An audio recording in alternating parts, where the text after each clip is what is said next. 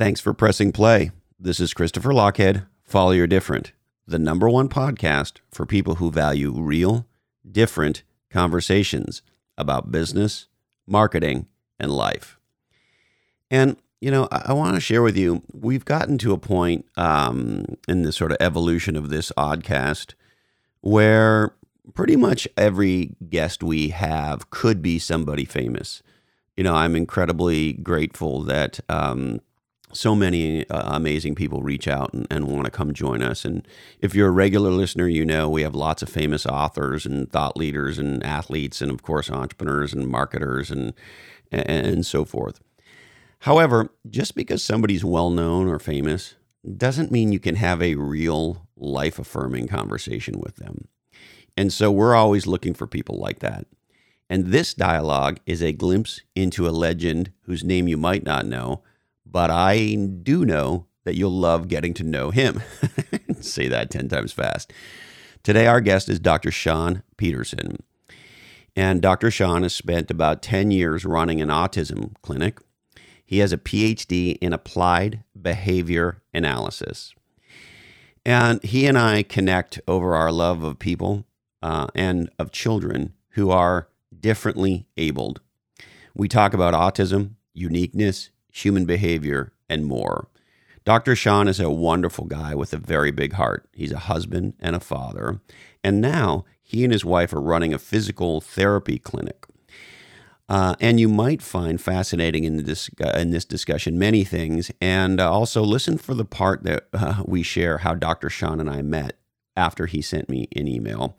And he told me that he was going to stop listening to this oddcast, and we talk about why. Anyway, I enjoyed that part. I think you might too. Go to lockhead.com and check out the show notes for this episode. We'd love it if you subscribe to our absolutely free awesome-tastic newsletter. We are sponsored, of course, by our dear friends at Oracle NetSuite. They are the #1 cloud business system on the planet, and that's because NetSuite offers a full picture of all of your finances in one place, in real time, right from your phone or your desktop. And NetSuite customers grow 3 times faster than the typical S&P 500 company. To schedule your free demo right now, and to receive your free guide, the 7 key strategies to grow your profits, go to netsuite.com/different. That's netsuite.com/different for your free demo and your free guide. My friends at Splunk want to remind you that we're living in the data age, and Splunk brings data to everything, every question, every decision, and every action. Learn how to lead your own digital transformation today at splunk.com/D2E, as in data to everything. That's splunk.com/D2E. Also, I'd like to tell you about a podcast that I love, and it's called Unstructured with my friend Eric Hunley. And if you love thoughtful, long-form conversation that's real, then you're going to love Eric and his podcast. Check it out, Unstructured, wherever you get legendary podcasts. All right, now, as Joey Ramone said, hey ho, let's go.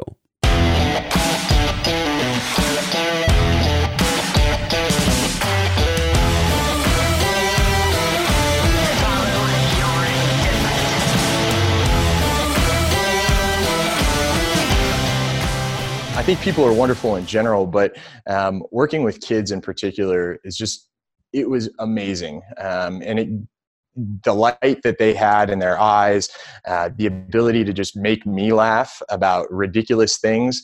I loved going in after a bad day, you know, had a bad test or a lot of assignments due or whatnot, and just needed a break. I'd go in and those kids would just snuggle up into your lap and loved you for being you and loved you for playing with them, much like my own kids do today.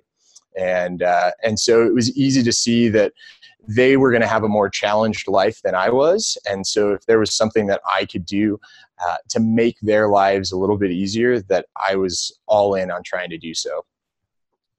Now, you know, this, of course, is an area I'm fascinated by, and it's been a mind-blowing honor to have Dr. Daryl Treffert on twice. Yeah. And hopefully he'll come back, but I've developed tremendous affection for him. And And so this work and, you know, people who have this situation going on are fascinating to me for a whole number of reasons. I think neuroplasticity is just a mind-blowing, kind of idea, and something that feels very fresh and new. And it feels like there's a lot of new understanding about it going on all the time. I try to, as a layman, somewhat stay up on it. And so I can relate to it that way. You know, what is it? What are the biggest things you've learned about folks with autism? Well, I think something I'm sure Dr. Treffert would agree with me on is that when you've met one person with autism, you've met one person with autism, and everybody's unique. Follow your different, right? And so it's really finding that specific piece for each kid. And so from a behavior analyst standpoint, from an applied behavior analysis perspective, our goal is really to teach functional replacement behaviors and skill acquisition. And so what I mean by that is there are generally four reasons that anybody does anything. It's access to attention, access to tangible items, escape from unpleasant situations, or some sort of sensory input, what we often term automatic reinforcement. And what happens is behavior is functional is how we look at it, that everything we do has a functional outcome. And so sometimes those behaviors are things Dr. that... Sean, I hate to interrupt you, but... Yeah, go ahead. Explain to me, like I'm, you know, an 8-year-old with a penchant for whiskey, what exactly you just said means. Yeah, for sure. So... A good example. You are a 5-year-old little kid and you want a cookie. You have different ways of getting that cookie. You can walk into the kitchen and take one off the counter. That's a functional behavior. Walking to the kitchen, grabbing a cookie is functional. You could turn to your mom and yell from the back room, "Mom, give me a cookie." May or may not get you a cookie depending upon your household. You could also walk into the kitchen and tug on mom's shirt, and she may hand you a cookie because she's talking with Aunt Sally on the phone. So those are all different behaviors that have the same functional outcome. In this case, we term it a tangible or an item. But behavior is functional in that the same behavior could actually get you different things. So in a different context, tugging on mom's shirt might get mom to bend over and pick you up and play with you. So you've gotten some attention from mom.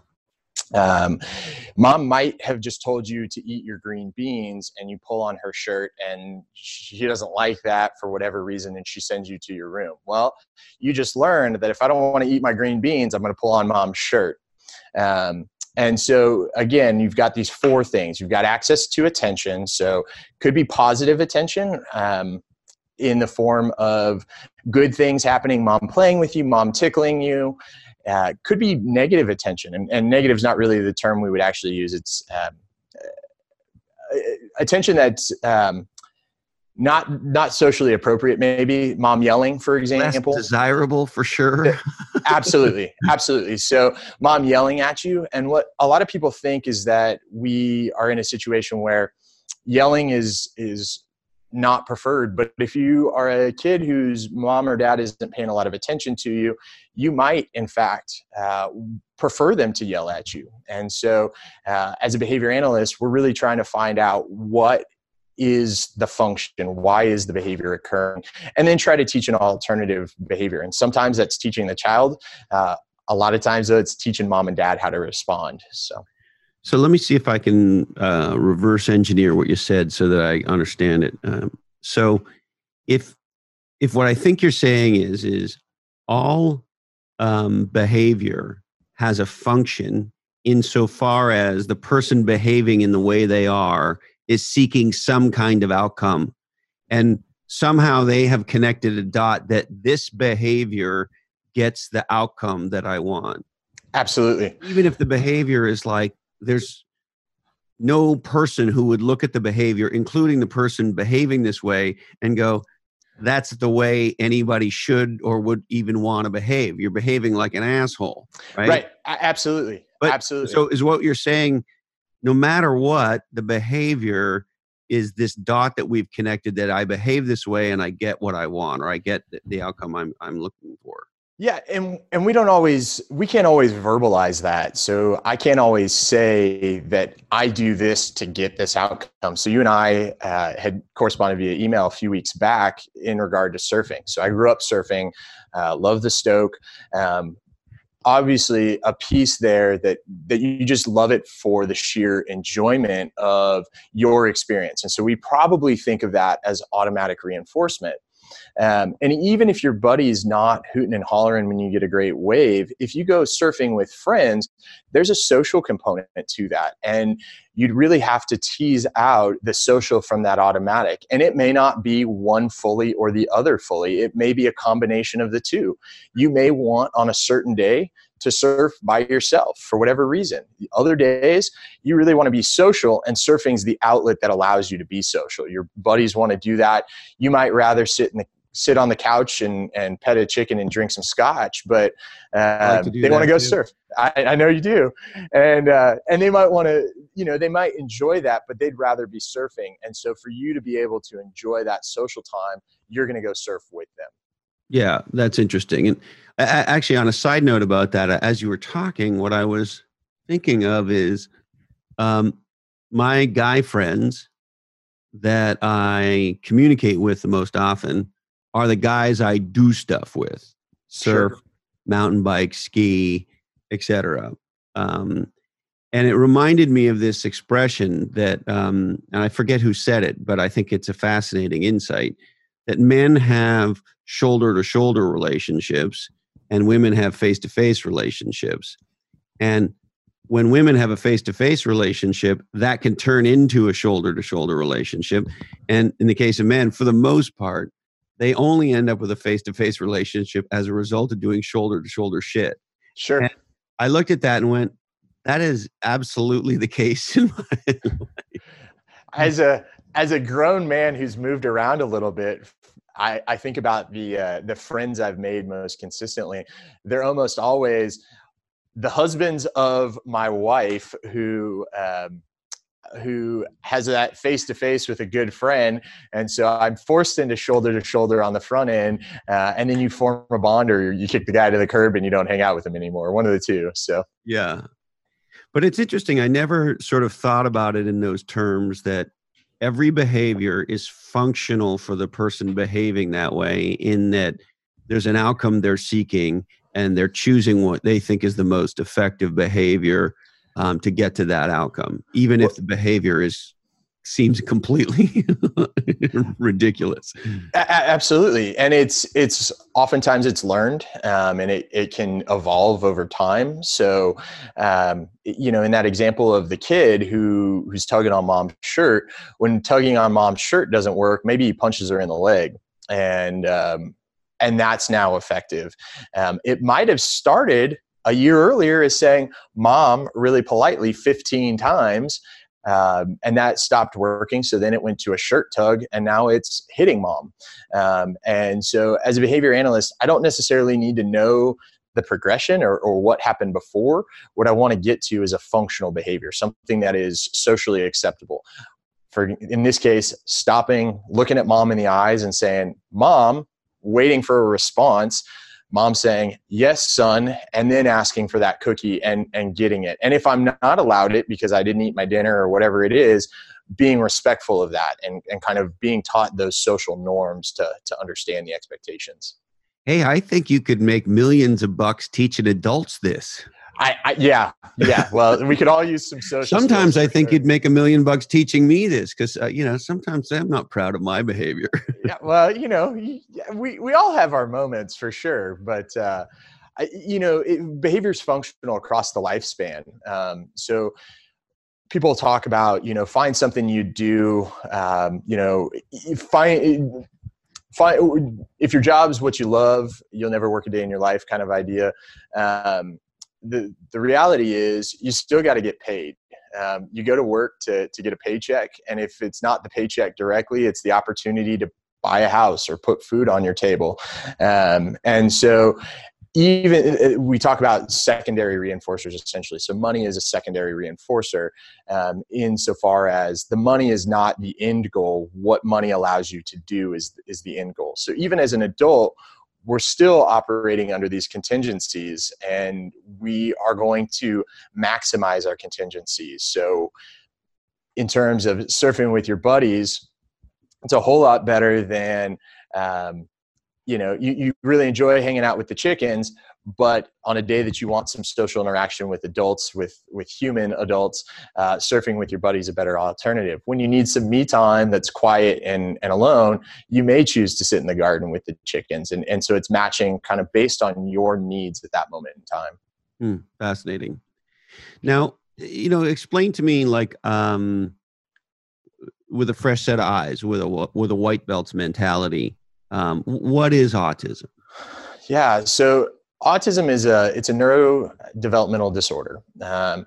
We still have a lot to understand about autism, but on the most basic level, it is categorized by repetitive behavior and social deficits. And so a lot of those social deficits come in the form of communication deficits. In particular, being able to communicate basic wants and needs, and also being able to interpret the feedback that is given back. So understanding that when mom says no, it may not truly be no, it may be you have to do something else first. You've got to eat your dinner before you get that cookie or that cake. And so learning how to properly process through some of those challenges. So social norms, communication norms, these are, for one reason or another, switches that aren't on as bright as they otherwise might be. Or how should I think about that? I think that's a fair way to kind of consider it. And it varies for every kid. So some children are super, super intelligent. Generally, we would have thought historically them to be on the Asperger's side of the autism scale, sometimes described as high-functioning autism, although that's not a real clinical diagnosis. But kids who really, they have the communication ability, but maybe aren't able to interpret social norms. So when somebody's smiling versus somebody frowning, they may not pick up that the person frowning doesn't want to have a conversation with them anymore. On the other end of the spectrum, you do have individuals with intellectual disabilities, what historically would have been known as mental retardation. And so a very clinical diagnosis where their intellectual level is not at where their peers might be. And so they may have challenges just in learning. And so then you have to meet those kids at their level and really identify. So Dr. Sean, I hate to interrupt you, but I want to make sure it's clear for me anyway. So there's a spectrum. Absolutely. On one side of the spectrum, there's somebody with these the switches or the brightness of their ability in areas of communication, social understanding, recognizing smiles and frowns and things are not what it would be in somebody else. And then there's also part of it where there's some kind of developmental problem in addition to that. So they have both things going on, or is it another thing? Or help me understand sort of the distinction between the two examples you're giving. Yeah, so the challenge is with the spectrum, it's multiple components. It's not one or the other. And so each individual kid may have some switches that are higher in one area and some switches that are lower in another. Kids who are considered on the lower end of the spectrum, again, not a clinical description, but might have more of those switches that are flipped off or that are lower than they otherwise would be, where kids on the higher end may have fewer, but they may still have very large deficits in one or two areas that are make their social interactions that much more challenging. But so you could have in some cases a person or a child who was, as you described it, had a high intelligence level. Mm-hmm. But their primary things that they were grappling with were more the communication and social and so forth. Exactly. So, but then in addition to that, you could have somebody who was, developmentally I mean, I don't even know what to call them anymore. When you have an intellectual disability. Disability is the word you'd use? Yeah, ID is IDD, or intellectual and developmental disability, is the technical term. And in the case of somebody, again, who historically would have been treated as a diagnosis of mental retardation would be under the category of intellectual disability. Intellectual disability. And so you could have both things going on, the intellectual disability and this communication ability to kind of read social situations. Exactly. And so I would imagine for a child who has both things going on, that's got to be a steeper mountain to climb. It absolutely is. That's definitely the area that the child's going to likely have larger challenges throughout the lifespan. The tough part right now is we don't know how to differentiate. I suspect that down the road, we are going to do a better job of differentiating between the different areas. And that may be a situation where we have maybe multiple diagnoses. So maybe not everything is autism, or maybe there are different gradations. There may be subcategories. I think that's a good way of phrasing it for sure. Well, particularly if there's patterns, right? Like so if there's a certain percentage that we discover that have these sorts of things going on, and some percentage that, and you can identify patterns, then frankly, I would imagine, I don't know, I'm no doctor, I got thrown out of school, but I would imagine the more granular we can be and distinguish these things out, if there is, if there is a pattern to be seen here, we get more effective in being able to treat individuals. Right? You're hitting the nail on the head there. I think that's an area that we still lack really good understanding. And so from a behavior analysis standpoint, we are treating individuals. So traditional psychology kind of generally looks at large groups and means, whereas behavior analysis really targets individuals and their needs and their treatment. And so in that regard, I would love to see somebody kind of put together a model that allows us to collect data across a larger subset of individuals, where we do some AI or machine learning. That's not my area of expertise for sure, but where we can really start to delve into these characteristics. Kiddo X learns better this way, kiddo Y learns better this way. And so when kiddo Z shows up, we can put them into the box. They're closer to kiddo X.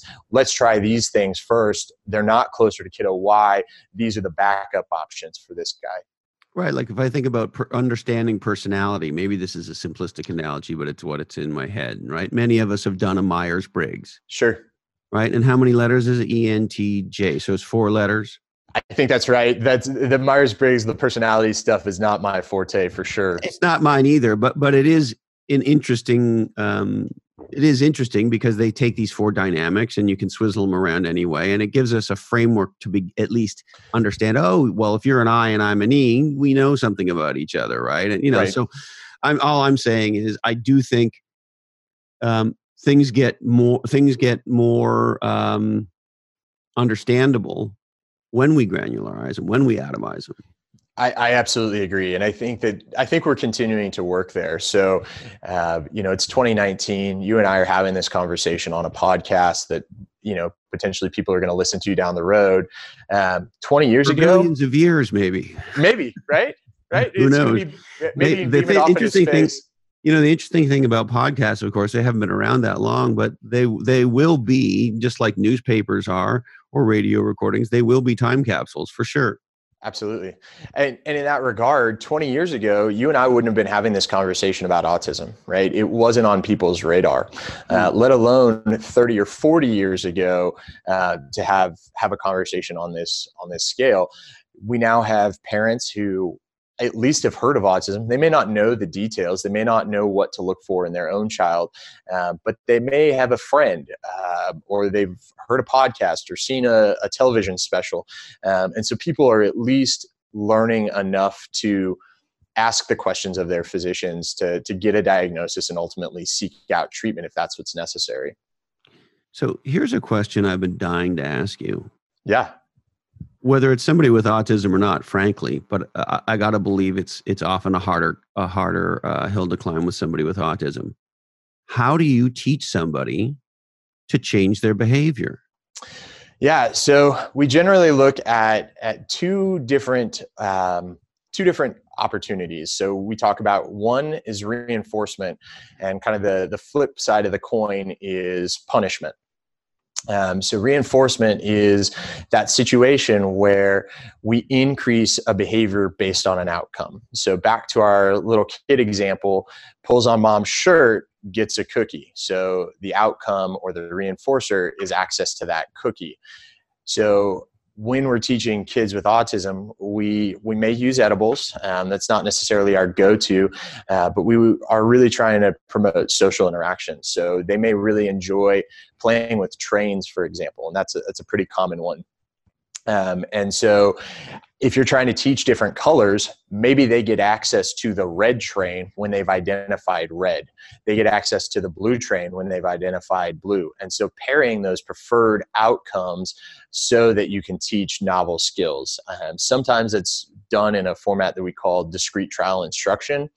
And that can kind of be a drilling format in some ways, in that it's a lot of repetition to get the number of opportunities.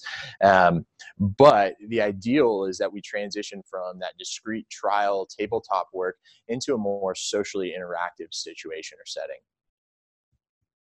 So I just want to make sure I got the first part right. Sure. So there's essentially, and again, no duh, but interesting to be explicit, there's we reinforce what we like and we punish what we don't like. Yeah, and we can do that, but we can do both of these in two different ways. So, tasing allowed? Tasing?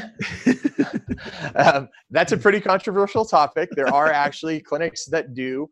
It's totally inappropriate today, but one of my favorite Ramones songs is the lyric in the chorus is "beat on the brat with a baseball bat." Oh yeah. Yes.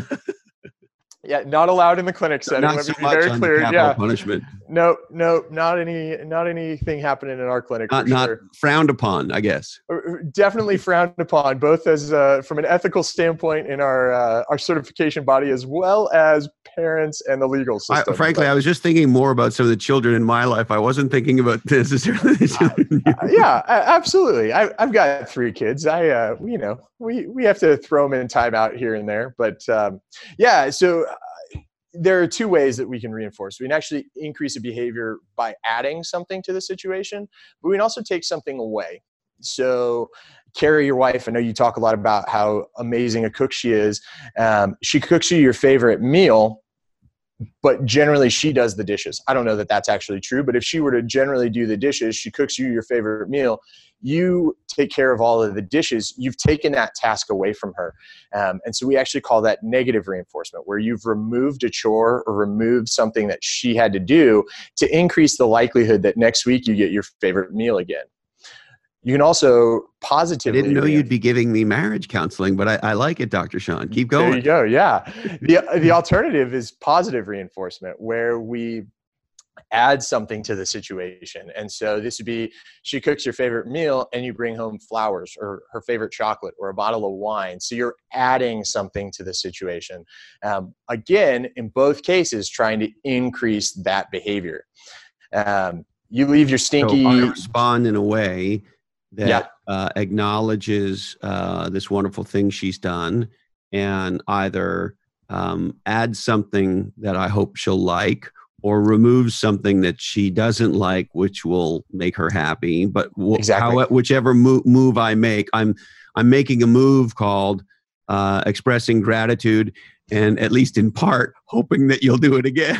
Exactly. That's exactly it. It's reinforcement. And a lot of times it's as simple as praise and social interaction on that positive reinforcement side. So a lot of this work is based in stuff that Dr. Gottman, the Gottmans did. But essentially the recommendation is that for every demand that you place on somebody, and that can be a question, that could be asking them to take out the trash, that could be anything. And certainly the bigger the task, the more you have to reinforce. But essentially, the recommendation is somewhere around 4 or 5 reinforcing situations for every one demand that you place on somebody. And so she should thank me 4 times for taking out the garbage? Is that what? Or you should take out the garbage 4 times because she made you dinner. Well, I take out the garbage every week, but there's not a question in my household who's contributing and who's really, you know, barely additive. I suspect that we're both in that same boat. So, yeah, I'm not confused. That's why when she says, "Rub my feet," and I don't know what it is, Dr. Sean, about women, but women know the exact moment that a man is fully chilling his nuts, right? You did all this stuff, you got everything ready, and at the end of the day, maybe there's a thing you wanted to watch or something you wanted to read, and, maybe you got your beer, and you put your foot up on the couch, and you turn the TV on or whatever it is, and then that moment, that's when they need you to do something. Time for the dishes to get done now. Yeah, yes. But I rub her feet. What am I going to do? I rub her feet. Right? Yeah. Got to get up and take care of it for sure. Well, yeah. That's the first thing you learn is that Jeff Foxworthy joke. What's that one? He's not happy. Ain't you're nobody not happy. Yep. If mama ain't happy, ain't nobody happy. That's for sure. Nobody happy. Yeah. So I want to ask you, maybe get selfish a little bit. Yeah. If I want to change a behavior of my own, does the reinforcement punishment paradigm apply? Absolutely can. You have to be strict with it. And so I think the general recommendation would be to have a partner for accountability's sake. So you want to make sure you're working out 3 times a week. One would probably be to get somebody who's socially there, who's holding you account in that regard, but also setting up whatever the outcome is that somebody else has control over it, because it's a whole lot easier for you to say at the end of the day, yeah, I didn't go to the gym, but I still want a beer, so I'm going to drink it regardless. If Carrie holds the keys to the fridge and she knows you didn't go to the gym, it's going to be a whole lot harder to get that beer. So you may still be able to access it at the local convenience store, but it's going to take a little bit more effort. Do it on the fly. Exactly. So yeah, a big piece of it is taking data. So that is really what differentiates behavior analysis in a lot of ways, is identifying kind of your baseline level, what you're currently doing, and setting a reasonable goal for where you want to get to. So it's not unlike kind of for us with treatment in terms of what we might do with a kid on the spectrum, is almost like an A/B test in marketing, where we might provide 2 different treatments to learn 2 very similar things. So if I'm teaching a child colors, for example, I might teach red in one format and I might teach blue in a different format. And by identifying which one the child learned faster, when I go to teach purple, green, orange, yellow, I'm going to use the information I got from the test of blue and red on the front end. Hmm. And so all these learnings, how do you think, what do they tell us about the brain? What do they tell us about human beings, either autistic or not? Yeah, so I think they tell us that everybody is responding to the world around them and the contingencies that are placed upon them. And so from a behavior analytic standpoint, I think there are much larger world problems that can be tackled.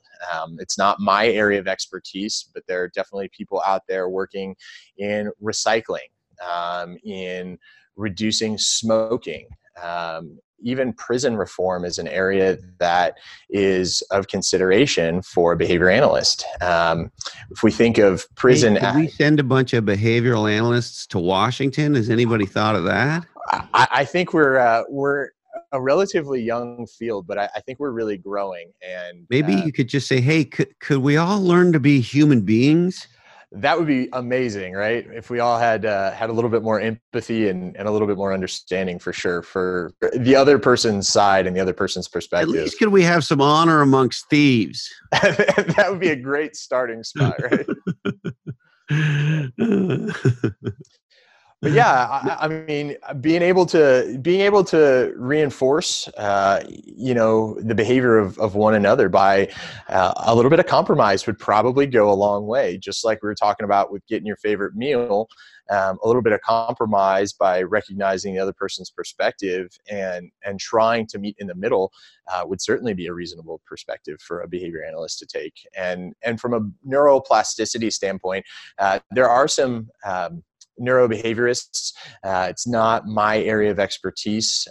You dabbled a little bit in neuroscience as a younger man, but it's not the area that I've spent the last decade or so focused on. And so I think others could better speak to it, but certainly we know that with repetition and with opportunities, we're likely to have better outcomes. And so when you say opportunities, what you mean is the more I swing this bat at this ball, the more likely I become at actually hitting the ball, and then the more likely I become at hitting the ball where I want it to go.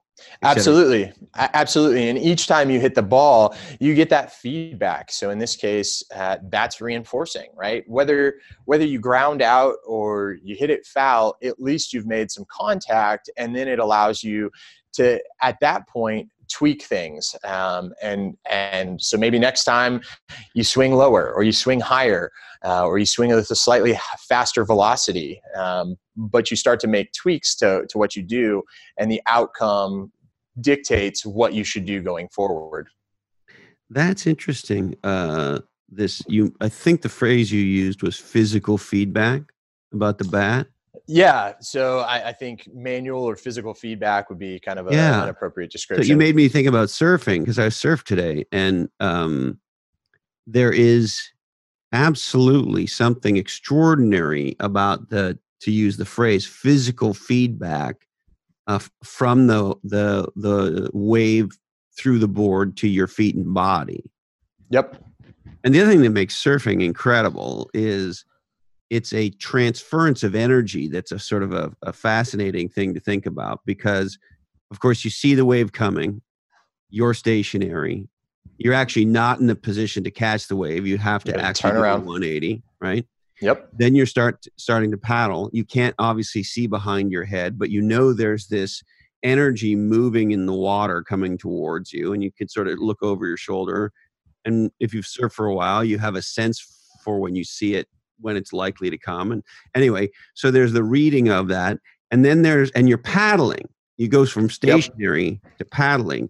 So the fascinating thing here is, to me, you have to generate energy.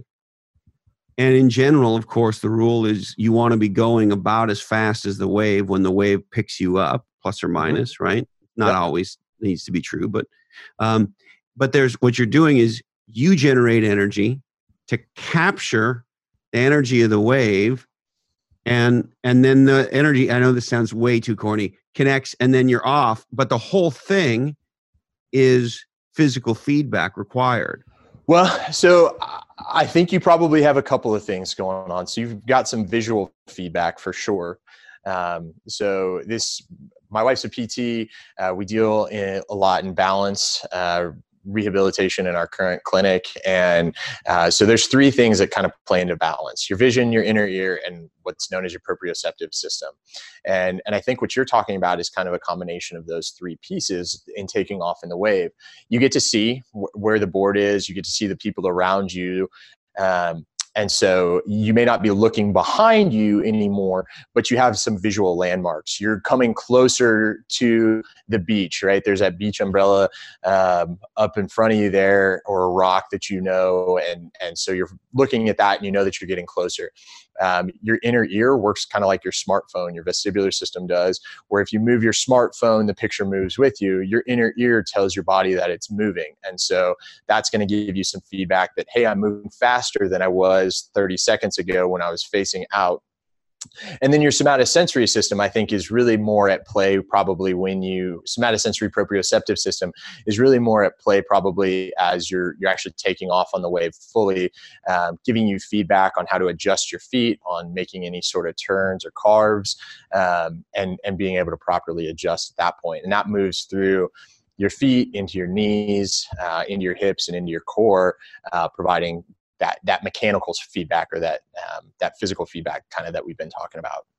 Yeah. And of course it all happens so fast. Absolutely. And I mean, a long wave is 15 seconds. An extraordinary wave is 30 seconds. Like 30 seconds on a wave. I mean, you grew up surfing. Yep. It feels like, I mean, it certainly pop a top like, and drink a beer at that point. Yeah. Like you're thinking about, you could think about other shit if you want. You're like, absolutely. Well, I got to call that guy or whatever. You're on the wave forever. Right. Right. Yeah. You almost, you get so in tune that you almost get out of tune, right? You've lost the stoke at 28 seconds. You're like, man, I've got other things to do now. So, yeah. And so the amount of data, and the amount of, you just think about the amount of IoT sensors you got going off. Gosh. Well, and that's it. I mean, your body has so much more biofeedback that if you just listen and take a moment, I think that's, I'm no expert in mindfulness, but I think that's a lot of where some of the mindfulness stuff is coming to, is taking a second to just kind of listen to what's going on in your world. And so you've got feedback, maybe one day we'll get to surfboards that tell you how to move your feet so that you can catch the best wave or ride the wave the best that you can. But to a certain extent, that might also take away from the experience. I'm old school. That sounds terrible to me. I get it. I get it for sure. So sorry, go ahead. I was just going to say, I think to your earlier point about, not seeing the wave, I suspect that somebody like Kelly Slater, you could probably put a blindfold on that dude and he could pick up pretty much every wave just based on the feel. He has superpowers. He absolutely does. I forget what they used to call it. I think they might have had a name for it, but many other surfers in competition against Kelly would bitch that he would sit behind them or to the side of them and they could feel his eyes on their head and it would freak them out because they knew Kelly was looking at them. That's how intimidating that guy, that guy is Michael Jordan, right? He's not Michael Jordan. He's Kelly Slater. I mean, in terms of the intimidation factor, right? Mike Tyson maybe is a better example, right? Like that kind of, I mean, not as much now, of course, but anyway, so, hey, I wanted to switch gears and I've been also dying to ask you this. Do you remember how long ago it was you sent me your first email? I was still in Iowa, year and a half. Yeah, that would have been my guess. Probably. Yeah. And I know what it felt like on my end, but I'm dying to ask you, what did it feel like on your end, the whole interaction? And, break it down for me if you could. Yeah. So I had probably been listening to podcasts for about 6 or 8 months at that point, had transitioned from kind of some behavior analytic content to thinking about starting my own clinic, as a for-profit clinic, and had found Joe Sanok, who turned me on to you, and so started listening to Legends and Losers and loved the content. But to our discussion earlier about intellectual and developmental disabilities, mental retardation is a formal diagnosis that's no longer used. The word retarded has really become a word that is something that hits home as a word like queer or faggot that I just wouldn't use in normal conversation. It's not appropriate. And so I don't use the word retarded to describe things I don't like or that are bothersome, which I think is generally how it's used colloquially. And you were using it, and it was one of those things that took me out of the opportunity to be a fly on the wall. I love the conversational format of Follow Your Different and Legends and Losers. I loved being a fly on the wall, but as soon as I heard that word, it took me out and made it harder for me to absorb what was going on. And so, I made the decision that I couldn't support a podcast that I really loved going forward if that was going to be a part of it. And I wanted you to know that you were going to lose a listener over it. And so I wrote the email, not really expecting Christopher Lockhead to respond in any way, shape, or form, right? It's black hole at Legends and Losers, I think, is where I actually sent the email. I figured it was going to a black hole. It was never coming back. So, but... You responded, and you responded in a really respectful way. And to be honest, that is more than I ever expected.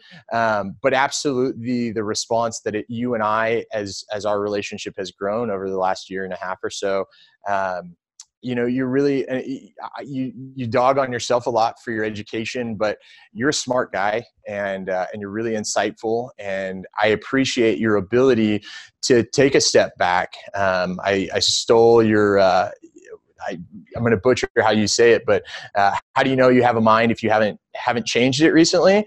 I used that a couple days ago. I think that's just really insightful to step back and take the opportunity to look at somebody else's perspective. And you did that for me. Well, and I want to thank you because I didn't think about it. Obviously, that's not how I meant it. I would never, I mean, I think you understood that. I think absolutely people understand that. And look, had I heard that there was a shift in the way people were using the word, so I wasn't completely ignorant of that, it had a little more of a zing to it, if I could put it that way, than it did when I was 3 years or 8 years old and the third baseman dropped the ball and you called them that, right? Right. So, but all that said, I didn't know, I knew it wasn't great, but I had no idea that it had gotten to, where you told me it was. Yeah. And I absolutely appreciate that perspective. I've had plenty of conversations over the years. It's gotten to the point where my dad understands what it means now, and he'll have conversations with family and friends. I'll go home and see somebody I haven't seen in a while, and they'll use the word, and my dad will be like, "I got this." Like, he'll correct them. And the perspective goes back to that time at Kinder Frogs when I was in college working with kids with Down syndrome. I think the single most impactful story I had. So I was TCU's mascot and had the opportunity to bring a group of these little Kinder Frogs kids out onto the field during a football game. And I was standing there talking with a little girl's mom.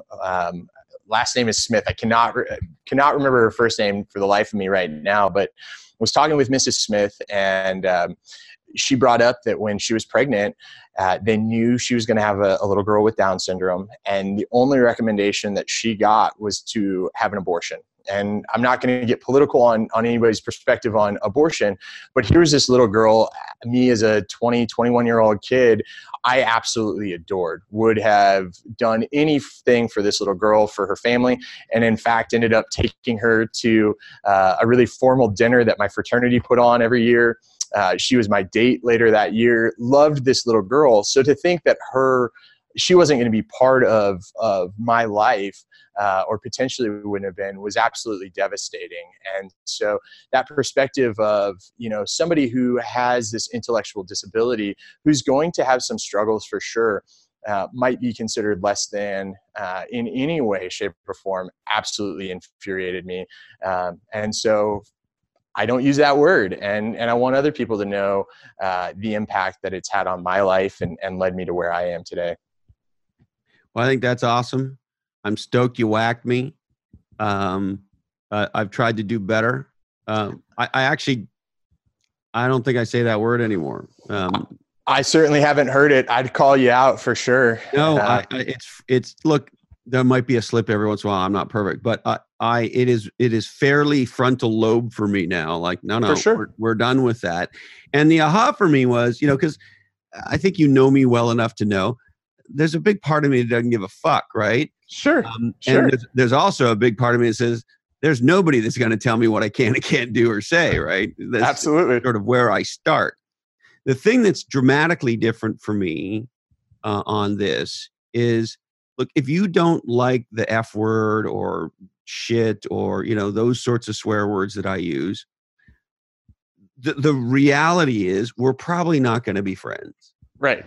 And absolutely. I have dear friends who don't swear at all, who generally don't love it, but I get a hall pass. I don't know how, but I do. And my wife is the same as me.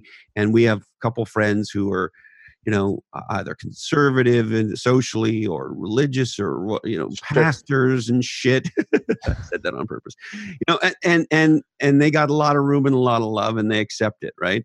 Absolutely. That's one thing. And so if you don't like that, I can't help you. But on this one, I thought, you know what? Dr. Sean's absolutely right. Because even though I don't mean it that way, it hurts a group of people. And I don't want to hurt any group of people. Right. And that's where fuck or shit or damn it aren't things that are hurting anybody. You know, yes, somebody may not like it. But in terms of offending somebody, you can offend somebody with anything, but it's hurtful. And I think that that's the nail on the head. And you and I have had the conversation a little bit in regard to dyslexia. And I loved the recent episode on dyslexia being a superpower. I think absolutely. You know, my perspective on disability is different ability. We all have different abilities. I am 6'3", 215 pounds. I might look like a linebacker, but I'm not playing in the NFL, that's for sure. I'm never going to run a 2-hour marathon either. But if you want a kid with autism to get some help or you know, take my kid fishing, you know, those are things that I am great at. And those are the things that I love doing. And so each person's individual ability really allows them to set themselves apart and find what is unique to them and their skill set. I love all that. Bless you. Thank you. The other thing that's in my mind is so the more we can all educate each other about this stuff. And this to me is not political correctness. I hate that shit. I hate people. Absolutely not. It's not this, right? And I'm capable of conflating the two, and you educated me, right? This is not that. We're all capable of growth and learning. And I think that there is some of this, there is some of these new sensitivities that are very, very powerful. We don't call the people who live on the street winos and bums anymore, right? It's derogatory. If these people are less well off than us, we should have some fucking empathy for them. And by doing a category redesign from that to a homeless person, language matters, right? Absolutely. And so that I think was a very cool thing you did. And here's my memory. You wrote the email very clearly and very firmly, like you were not happy and you wanted me to be clear about it. And so it was strong and firm and clear. But what it wasn't was you weren't attacking me. And you did it in a way that was firm enough to whack me in the head, and I deserved the whack. And a guy like me needs a good whack to hear you, right? Sometimes. For sure. But the thing you did that was masterful, Dr. Sean, was you also, in all that, you left me room. You didn't bury me in some corner that I couldn't then get out of. You kept the door open for me if I chose to walk through. I didn't have to open the door. The door was still there. I don't know if I'm always as masterful, but I certainly thought about that email for a long period before I finally sat down and wrote it. Because again, I loved what you were doing. I love entrepreneurship. And so it was something that I loved. I was training for my second marathon, was listening and really enjoyed the podcast. I could go listen to an episode, get something really great out of it while also running. And so for me, it was one of those, man, I love this thing, but it's really hurting my heart to do it. And so, you know, if I'm going to continue, things have to change. And I don't know if I can affect change. Fortunately, you were open to it and we were able to have a conversation and I think you've been true to your word in every way, shape or form, open and willing to have that dialogue and learn from me and I'm sure learn from others as well. And it was just an awesome thing for me to get that opportunity. Well, thank you. The other thing that I think is cool is you hear a lot about bad behavior on Twitter or the internet or all these horrible things people say to each other on pick your platform and all these horrible things that people do on the internet. And they treat people on the internet in ways you'd never treat somebody if they were standing across from you or in a coffee shop or wherever. I mean, not a chance, right? but this is what happens. And so the cool thing about our relationship is we have a digital relationship. Yep. And we treated each other like human beings. And I deeply respect and love what you do. And I'm stoked you love the podcast. And here we are. And we share surfing. And so it's this wildly crazy, unpredictable thing. There's no other circumstance. You know, it's a random circumstance that we would meet, right?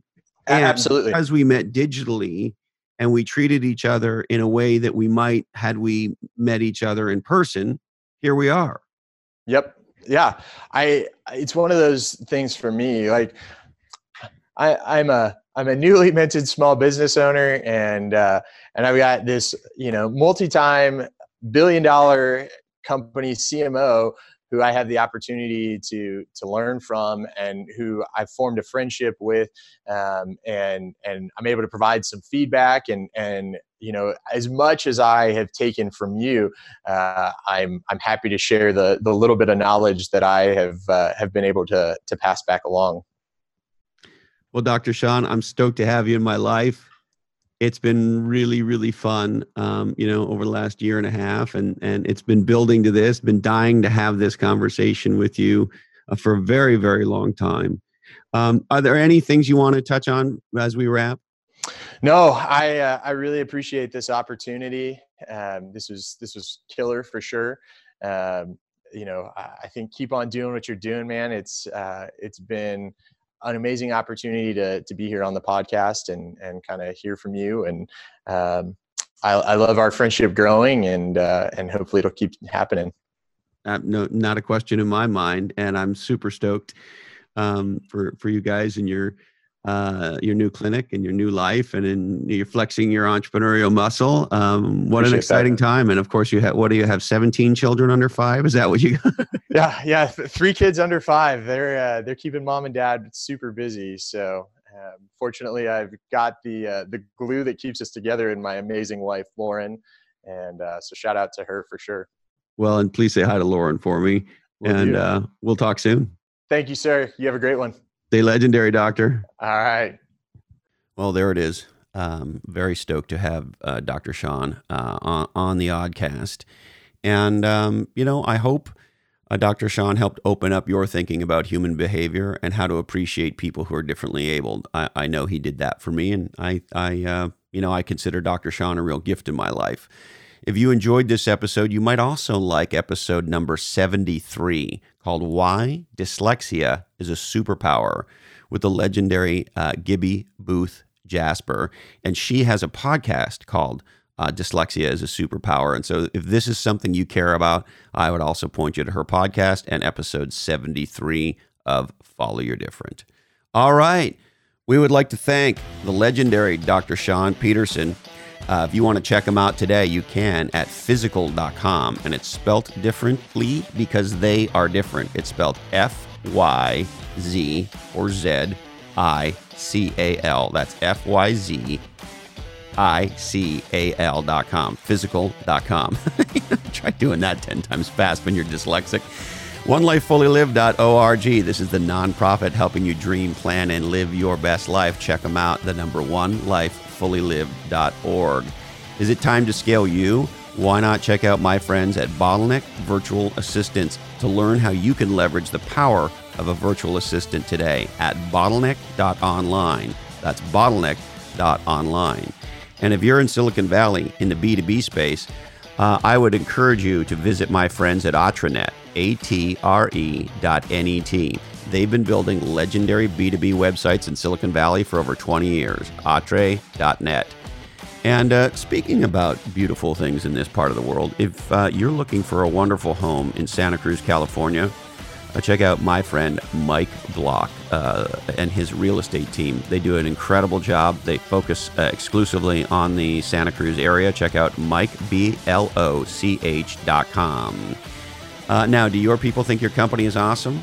My friends at Socrates are the leading digital conversation hub, and they want to help you make your company employee awesome. Check out SOCRATES.ai. That's Socrates.ai. And my friends at the Front Row Foundation do amazing things for people facing the potential end of their lives, to give them an experience that they will always remember. Check out frontrowfoundation.org. All right, this oddcast is the sole property of the Oddcast Network. All rights do remain perturbed. We must warn you that clearly this oddcast gets created in a studio that does contain nuts. We are produced by the legendary Jamie J. and Sarah Knox, edited by Mike D., and show notes by the wonderful Diane Gervasio. Remember to love people who are different. Buy John's crazy socks. Thank you, Candy Dandy. I love you, Mom and Dad. And hey, Colin, this oddcast really ties the room together, doesn't it? Today, our deepest apologies go out to Dennis Mullenberg, now former CEO of Boeing. Sorry, Dennis, we just ran out of time for you. Thank you so much for investing part of your life with me. Stay legendary, and until we're together again, follow your different.